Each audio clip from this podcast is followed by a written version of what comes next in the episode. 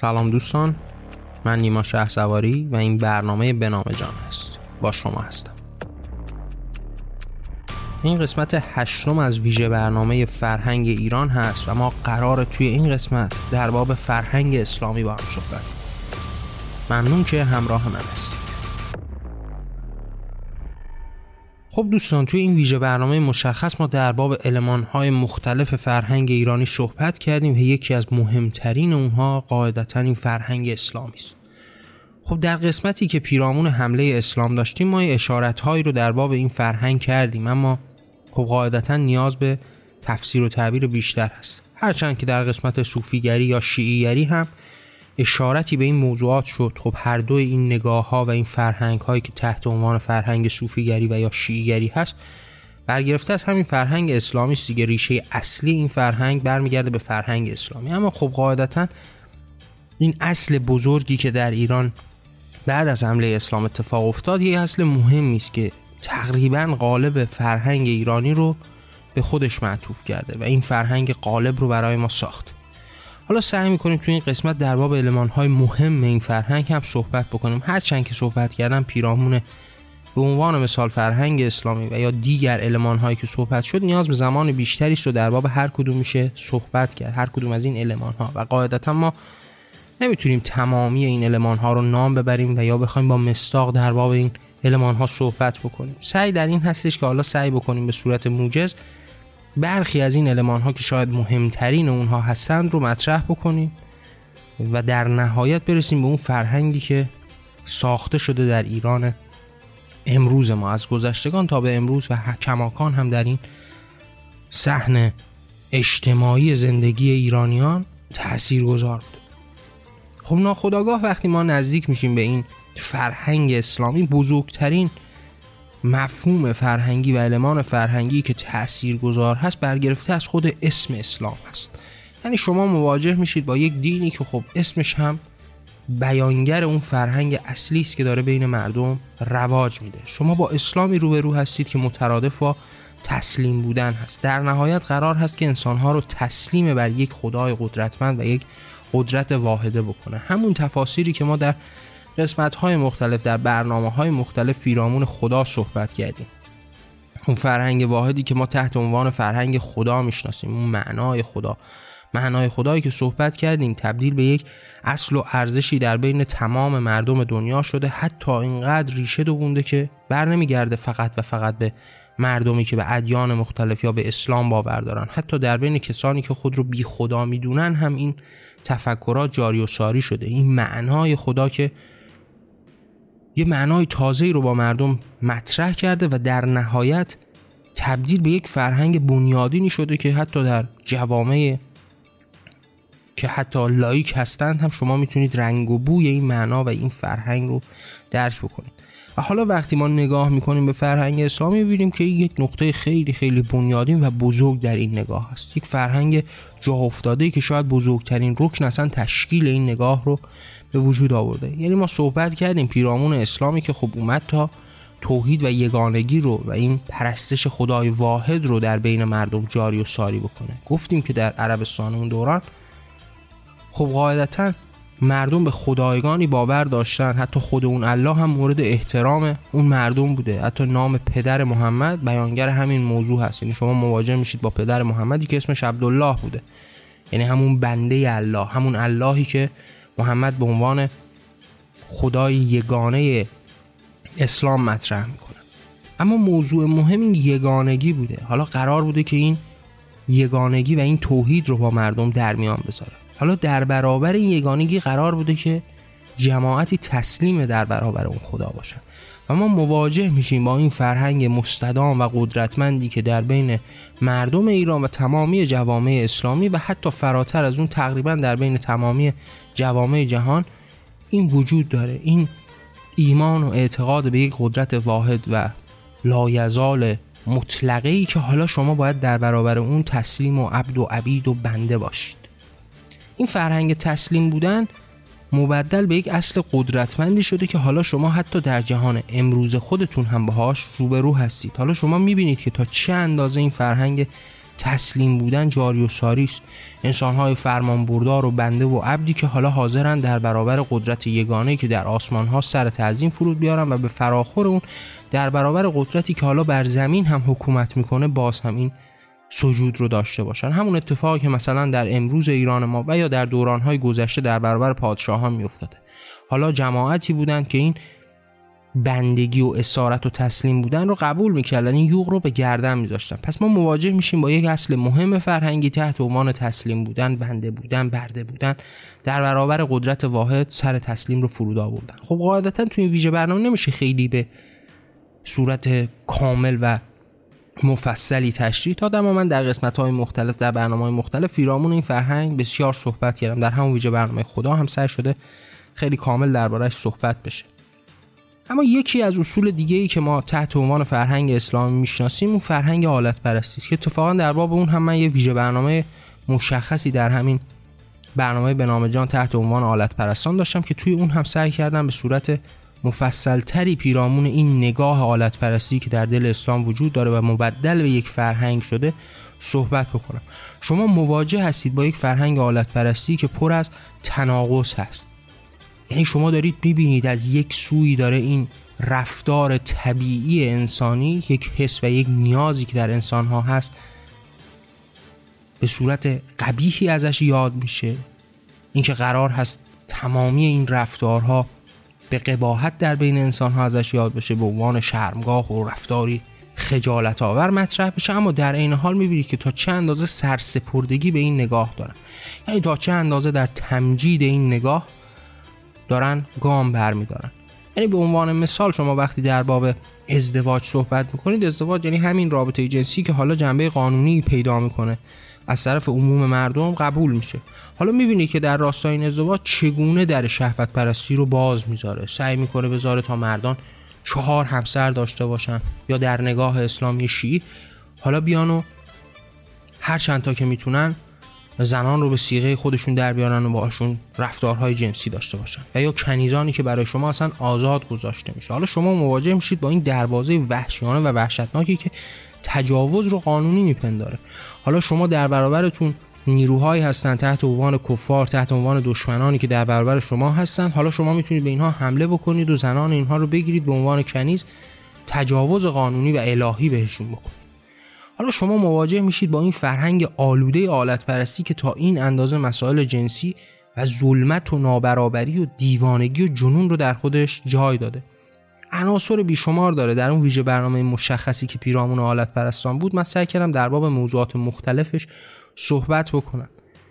اینکه مثلا شما مواجه میشید با این نگاه آلوده و بیماری که تحت عنوان کودک همسری وجود داره و یک قانون و یک عرف شرعی کاملا مستدل و قدرتمند در بین مسلمانان هست که حالا جوامع مختلف رو تا چه اندازه آلوده به این نگاه وحشتناک کرده. حالا شما مواجه میشید با دختران نه ساله ای که می‌تونن ازدواج بکنن و به نوعی بهشون تجاوز بشه. اجازه اونها در اختیار پدری است که او رو صاحب و مالک اون فرزند می‌دونن.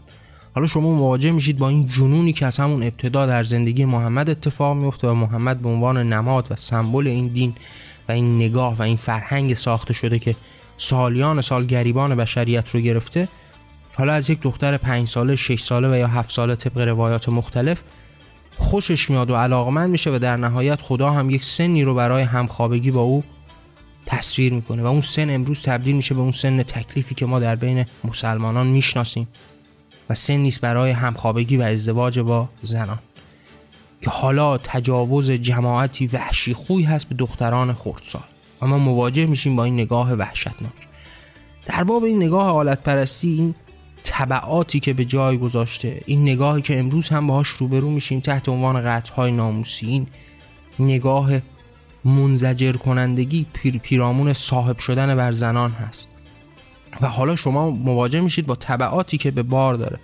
چگونه باعث میشه که در جوامع مختلف و در این جوامع اسلامی این قطع های ناموسی به کرات اتفاق بیفته؟ در کنار اون شما مواجه میشید با این کتک زدن زنان و چیزی که ما تحت عنوان خشونت خانگی هم باهاش روبرو هستیم. حالا شما مواجه میشید با قرآنی که در آیه مستقیم و سریح خودش در سوره نسا در باب کتک زدن زنان به شما اذن میده. حالا می‌بینید که چگونه این رفتار وحشیانه و دهشتناک هم اتفاق میفته و به پیش میره. ما مواجه هستیم با یک فرهنگ آلوده نابرابر و وحشیانه ای که در کنار این نگاه حالت پرستی نابرابری رو هم بیشتر و بیشتر به پیش می‌بره. فرای نابرابری های متفاوتی که در این نگاه و این فرهنگ اسلامی جا افتاده شما مواجه میشید با این نابرابری هایی که نسبت به زنان اتفاق میفته حالا شما مواجه هستید با یک جنس درجه دوم و بی ارزش که از همون نگاه ابتدایی آلت و بازیچه است برای مردان. اصلا به وجود اومده تا این مردان باشند که به عنوان اشرف و بزرگ مخلوقات حالا از اینها بهره ببرن سودی ببرن. شما مواجه میشید با این نگاهی که از اون ابتدا این زنان رو نمادی از اون شیطان و فریب و فریب خوردن قلمداد می‌کنه. و حالا در ادامه مواجه میشید با نابرابری های بی حد و حسری که در قبال اونها اعمال میشه. این نگاه شهوت آلودی که نسبت به زنان اتخاذ میشه. حالا مردانی هستند که می‌تونن چهار همسر رو در کنار هم داشته باشن و زنانی که محکوم در این سرنوشت وحشتناکی هستن که براشون رقم خورده و باید در این شرایط هم زندگی بکنن. حالا با زنانی روبرو میشید که شهادت اونها نصف مردان به حساب میاد. حالا زنانی که از نظر ارث نصف این مردان باید حق رو داشته باشن. از همون خانواده از همون شرایط. این گونه هستش که تا این اندازه ما زنان رو حقوقشون رو لگدمال می‌بینیم.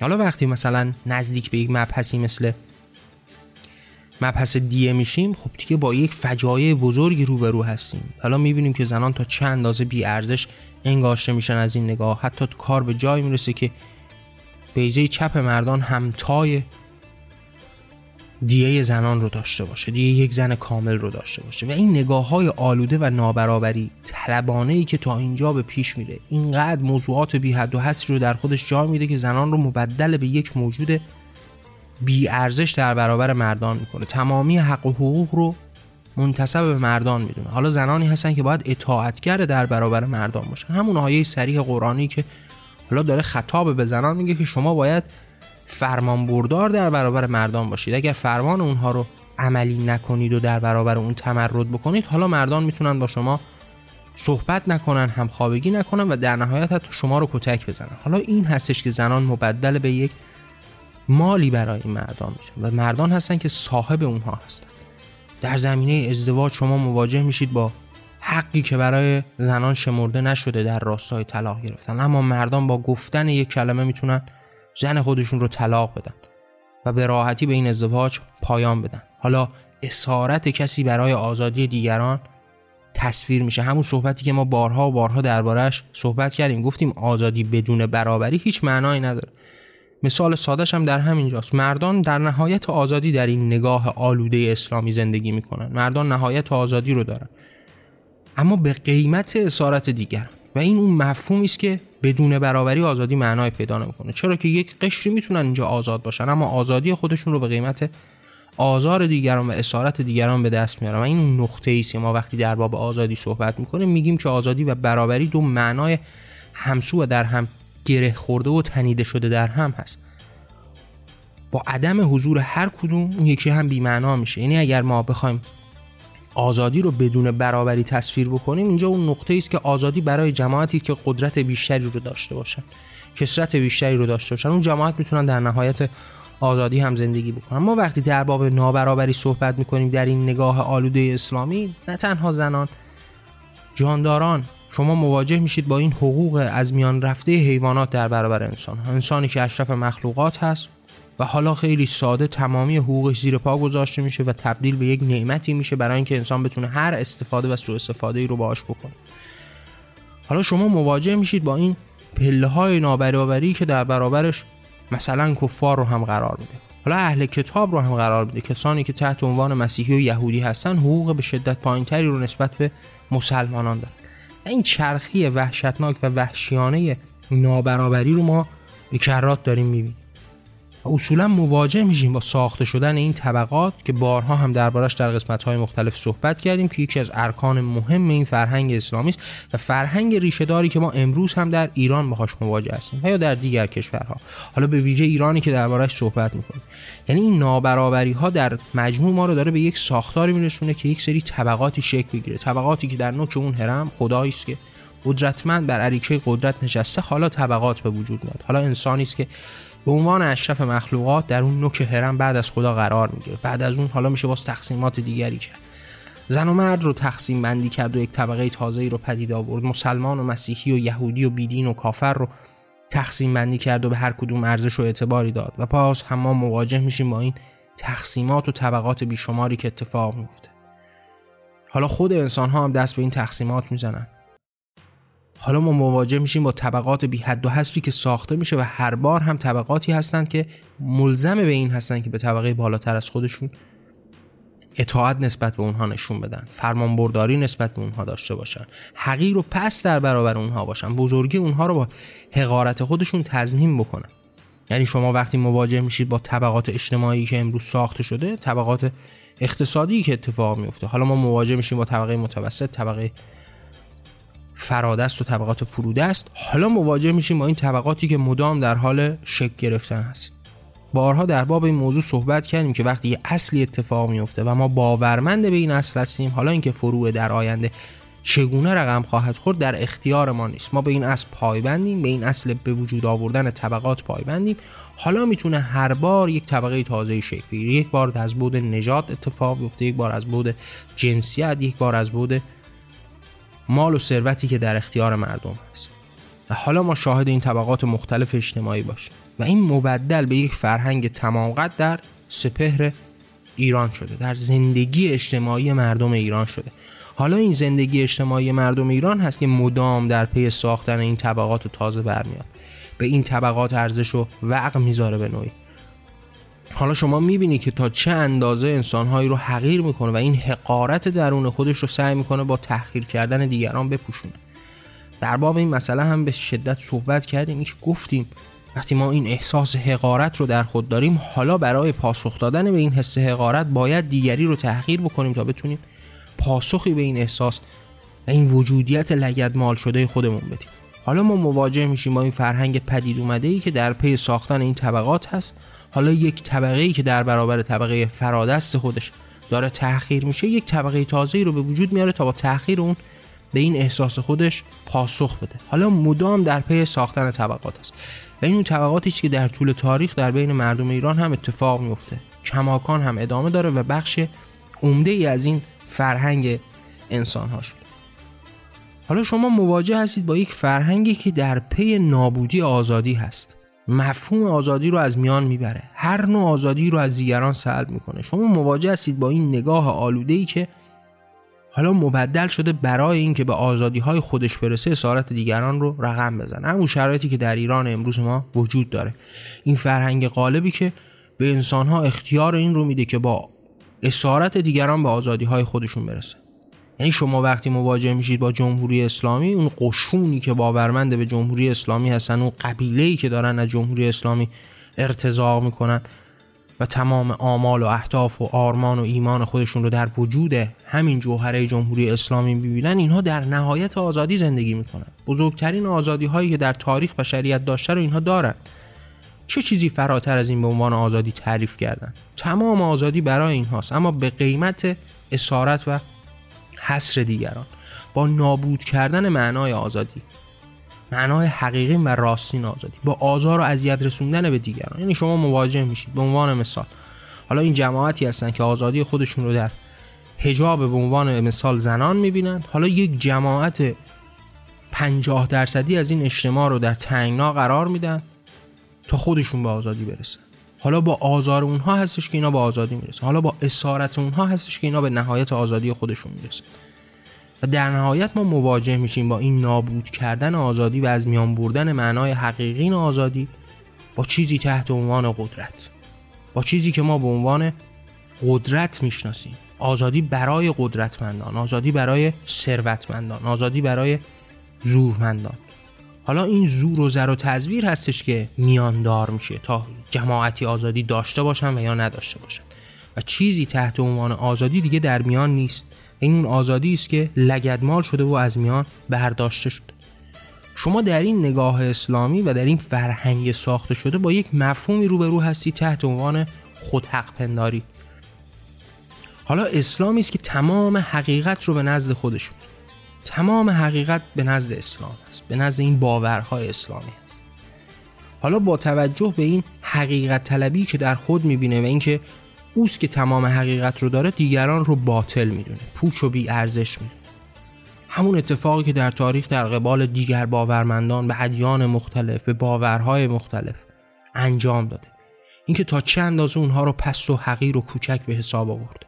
در همین امروز جمهوری اسلامی شما می‌بینید که با کسانی که تحت عنوان اقلیت های مذهبی شناخته میشن چه رفتارهایی رو می‌کنن؟ از اون رفتار وحشیانه و دهشتناکی که نسبت به بهایی داره اعمال میشه تا این, حق، این حقوق زیر پا گذاشته شده نسبت به یهودیان و مسیحیان. و تا چه اندازه اینها بی ارزش و بی اعتبار هستند این شما مواجه میشید با قانون اساسی که در این راستا نوشته میشه که این اقلیت های مذهبی هیچ حقی ندارن چرا که دین رسمی این کشور مثلا اسلام شیعی هست. حتی مسلمانانی که اهل سنت هم هستند هیچ حق و حقوقی ندارن. چرا که تمام حق به نزد همین مردم هست. حالا شما می‌بینید که در پایتخت ایران به عنوان تنها پایتخت جهان شناخته میشه که حتی سنی مذهب ها حق داشتن مسجد ندارن. و این یه حقی است که خب به واسطه اینکه اینها خود رو حق بر زمین می‌دونن حقیقت و تنها نقطه روشن جهان می‌دونن.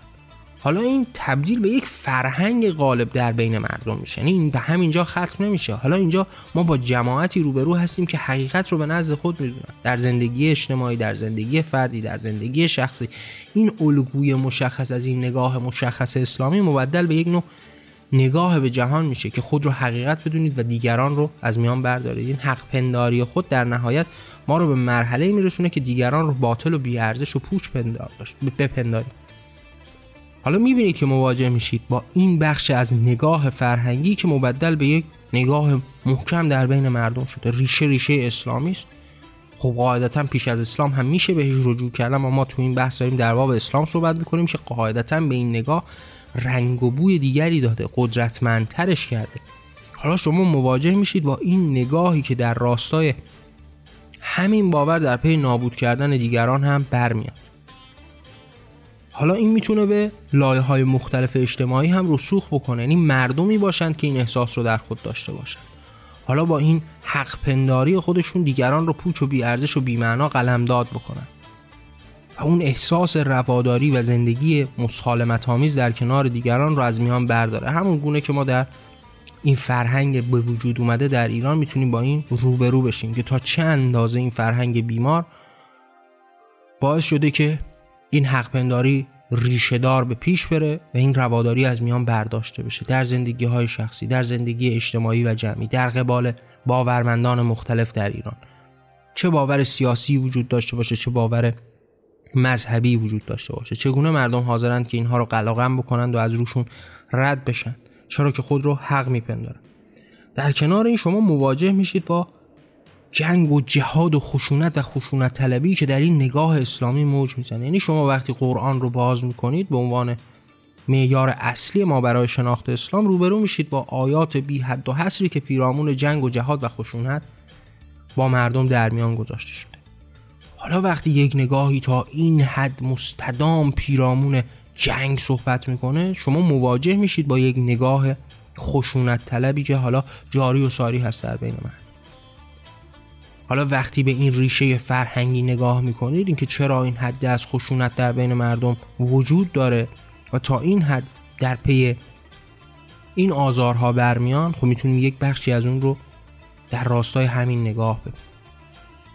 اینقدر مسائل و مصادیق پیرامون این موضوع بالاست و میشه دربارهش ساعتها صحبت کرد که واقعا براش پایانی وجود نداره. ما فقط موجز داریم در بابشون صحبت می‌کنیم. این یعنی شما نگاه بکنید. به این حد از خشونت طلبی که در نگاه اسلامی وجود داره به عنوان مثال مجازات های اسلامی که در ملع عام اتفاق میفته شما به اعدام هایی که در ملع عام اتفاق میفته نگاه بکنید. به اون نگاه اسلامی ابتدایی که قرار هست گردن انسان ها رو با شمشیر بزنه نگاه بکنید. به شلاق زدن به بریدن دست و پا به بریدن دست دوزان. حالا فکر بکنید به سنگسار کردن که دیگه نهایت این جنون و دیوانگی و نشر این جنون هست. حالا شما فکر بکنید که این تا چه اندازه می‌تونه خشونت رو در بین مردم بیشتر و بیشتر بکنه؟ دیدن این رفتارها چه ثمره ای برای مردم خواهد داشت؟ مثلا به عید قربان نگاه بکنید یه ویژه برنامه هم تحت عنوان عید قربان داشتیم که دربارهش صحبت کردیم. شما تصور بکنید که این جنونی که در یک برهی در یک روز مشخصی قرار هست اتفاق بیفته و در دل اون ما مواجه بشیم با رنج و آزار دادن علنی به حیوانات قربانی کردن اونها بریدن سر اونها و این رفتار وحشتناک و وحشیانه تا چه اندازه می‌تونه بر مردم اون جامعه تاثیرگذار باشه؟ کودکانی که با این صحنه ها روبرو میشن از عید قربان و کشتن حیوانات به اون شکل وحشیانه شما مجسم بکنید که چه برایندی رو خواهد داشت. حالا شما مواجه میشید با جماعتی که به سادگی حیوانات رو آزار میدن. شما مواجه میشید با این ننگ بزرگ انسانیت که حالا حیوان آزاری می‌کنه. به وحشیانه ترین شکل ممکن داره به حیوان ها آزار میرسونه. اونها رو می‌کشه آتیش می‌زنه سنگ می‌زنه رفتارهای رقتباری انجام میده. حالا شما تصور بکنید در کنار اون این اعدام ها این سر بریدن ها دست بریدن ها سنگسار کردن ها می‌تونه از این جماعت چه جماعت وحشی خوی و دیوانه و مجنون رو پدید بیاره. من یه اشارتی رو توی قسمت های گذشته کردم در باب اینکه خب خیلی از این جماعت ها میان میشینن میگن بله مثلا داعش رو آمریکایی ها به وجود آوردن طالبان رو آمریکایی ها به وجود آوردن مثلا در باب اینکه این موضوع درست است یا غلط اصلا صحبتی ندارم. چون نمی‌خوایم هم دربارش اصلا فکر بکنیم توی این قسمت مشخص. ما فرض رو بر این می‌ذاریم که 100 درصد درسته. 100 درصد آمریکا این کارو کرد. اما چه پتانسیلی در اون مردم دیده که تونسته یه همچین گروهی رو در دل اونها پدید بیاره؟ آیا این پتانسیل در بین مردم سوئیس وجود داره که بتونن یه همچین گروهی رو پدید بیارن؟ آیا میشه در بین تبتی هایی که زندگی می‌کنن در چین این گروه رو پدید آورد؟ یعنی در بین بودایان میشه این گروه رو پدید آورد که بیان و سر همدیگه رو قطع بکنن ببرن انتحاری بشن تیکه تیکه بکنن نمی‌دونم تجاوز جنسی بکنن به عنوان برده جنسی دیگران رو بفروشن دست و پا رو در خیابان قطع بکنن سنگسار بکنن؟ به واسطه اون ستونهای فرهنگی که در بین این مردم جاری و ساری شده و این فرهنگ رو مدام با اینها در میون گذاشته حالا می‌تونیم شاهد به وجود اومدن این گروه ها باشیم. حالا این خشم و نفرت و خشونت و کینه و جنگ و جهاد و وحشی خویی در وجود اینها بیداد می‌کنه یک المان مهم و قدرتمند فرهنگی در بین اینهاست. حالا می‌تونن با وجود این پتانسیل گروه های دیوانواری رو هم به وجود بیارن. رفتارهای رقت انگیزی رو هم انجام بدن. حالا با دیدن این آینه تمام قدی که مدام داره اونها رو در این خشونت سوق میده بچه ای که از کودکی خودش مواجه میشه با عید قربان بریدن سر حیوانات اعدام کردن در ملعه عام شلاق زدن در خیابان بریدن دست و پا. حالا با این صحنه ها این آدم بزرگ شده. حالا آموزه هایی که داره می‌گیره مدام پیرامون همین نگاه های وحشتناک است. حالا با آیات قرآنی روبرو میشه که داره در باب بخاری کشتن کفار صحبت می‌کنه. حالا از اون یک موجود تسلیمی می‌سازه که ما در باب علمان های مختلفی که توی همین قسمت هم صحبت کردیم خب تمام اینها نقش داره.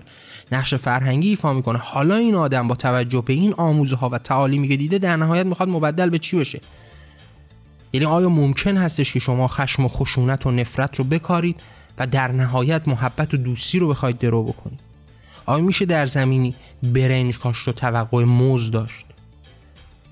خب قاعدتا ما هر چیزی که بکاریم در نهایت درو می‌کنیم و کاشتن این حد از جنون و دیوانگی و خشونت قاعدتا همین جماعت خشمگین و وحشی خوی رو هم به وجود میاره.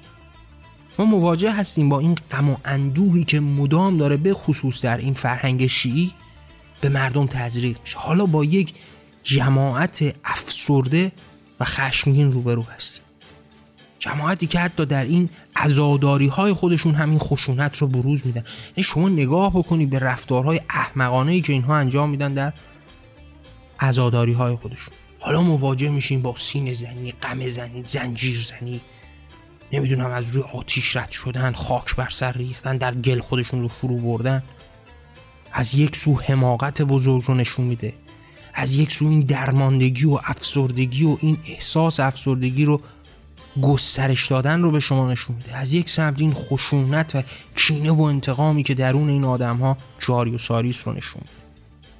حالا موضوع مهم این هستش که تمامی این علمان ها و علمان های بی حد و حصر بیشتری که باید برنامه های بیشتری رو دربارش ساخت و دربارش صحبت کرد. همونطوری که ما در ویژه برنامه شناخت اسلام مثلا صحبت کردیم در یک ویژه برنامه سی و خورده ای قسمتی است که خب در باب موضوعات مختلف اسلامی صحبت کردیم یا در کتاب های مثل الله جبار رضا و گواه ظلم که سعی شده پیرامون این نگاه ها اسناد مشخص اسلامی رو گردآوری بکنیم یا در قسمت های مختلف مثل همون آلت پرستانی که ما سعی کردیم در باب نگاه شهوانی اسلامی صحبت بکنیم این علمان ها در کنار هم یک فرهنگ غالبی رو برای مردم ایران ساخته. به عنوان یکی از کشورهایی که در این منجلاب و مرداب اسلامی گیر کردن. حالا شما مواجه میشید با فرهنگ غالبی که حالا دارید برایندهاش رو هم می‌بینید. اون چیزی که در نگاه حد اکثری داره اتفاق میفته یعنی اگر شما این انفعال بی حد و حصر مردم رو می‌بینید حالا می‌تونید براش چندین نمونه المان قدرتمند فرهنگی در دل نگاه اسلامی، صوفیگری، شیعیگری، فرهنگ قالب در بین مردم پیدا بکنید که چرا این مردم تا این حد منفعل هستند؟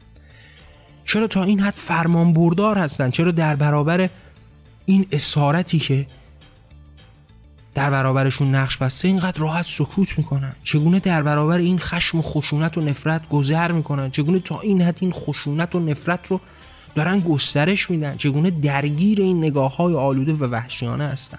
حالا میشه براش مصادیق بیشماری در دل این فرهنگ ها و این فرهنگ قالبی که برگرفته از این فرهنگ های مختلف هست به دست آورد. خب قاعدتا در باب فرهنگ اسلامی و نگاه که نگاه اصلی و فرهنگ اصلی در بین مردم ایران هست میشه ساعت ها صحبت کرد اما ما سعی کردیم موجز در باب برخی از این علمان ها صحبت بکنیم. چرا که در قسمت های دیگر در برنامه های دیگه ما سعی کردیم در باب این مسئله بیشتر صحبت بکنیم. اما در این ویژه برنامه فرهنگ ایران به نظرم تا همین حد در باب فرهنگ اسلامی کافی است که صحبت بشه. اما قاعدتا سر دراز و این داستان بی پایانی است که میشه ساعت ها و حتی سالها دربارش صحبت کرد. ما سعی کردیم در کتاب های مختلف در ویژه برنامه های مختلفی چه در گذشته و چه در آینده هم ضبط و پخش خواهد شد در باب این مسئله بیشتر و بیشتر صحبت بکنیم. چرا که موضوع اصلی زندگی ما رو در بر گرفته و ما با اون دست به گریبان هستیم. از همون کودکی تا امروز و در آینده قاعدتا همین نگاه اسلامی است که بزرگترین دشمن در برابر آزادی و برابری و رسیدن به آرمان بزرگ ماست. در این انتهای برنامه هم دوست دارم باهاتون مطرح بکنم که اگر دوست دارید این صدا شنیده بشه این راه تغییر شکل بگیره می‌تونید آثار من رو با دیگران به اشتراک بذارید. منظور از آثار هم خلاصه به برنامه بنامجان نمیشه. من پیشتر از اینکه بخوام برنامه بنامجان رو ضبط و منتشر بکنم آرا افکار عقاید و ایمان خودم رو تحت عناوین کتاب‌های به رشته تحریر درآوردم. این آثار به صورت رایگان در وبسایت جهان آرمانی در اختیار شما دوستان هست. می‌تونید با مراجعه به این وبسایت این آثار رو به صورت رایگان دریافت بکنید و اگر دوست داشتید این صدا شنیده بشه این راه تغییر شکل بگیره اون رو با دیگران به اشتراک بذارید. ممنون که همراه من بودید. من نیما شهسواری و این برنامه به نام جان بود. در پناه آزادی.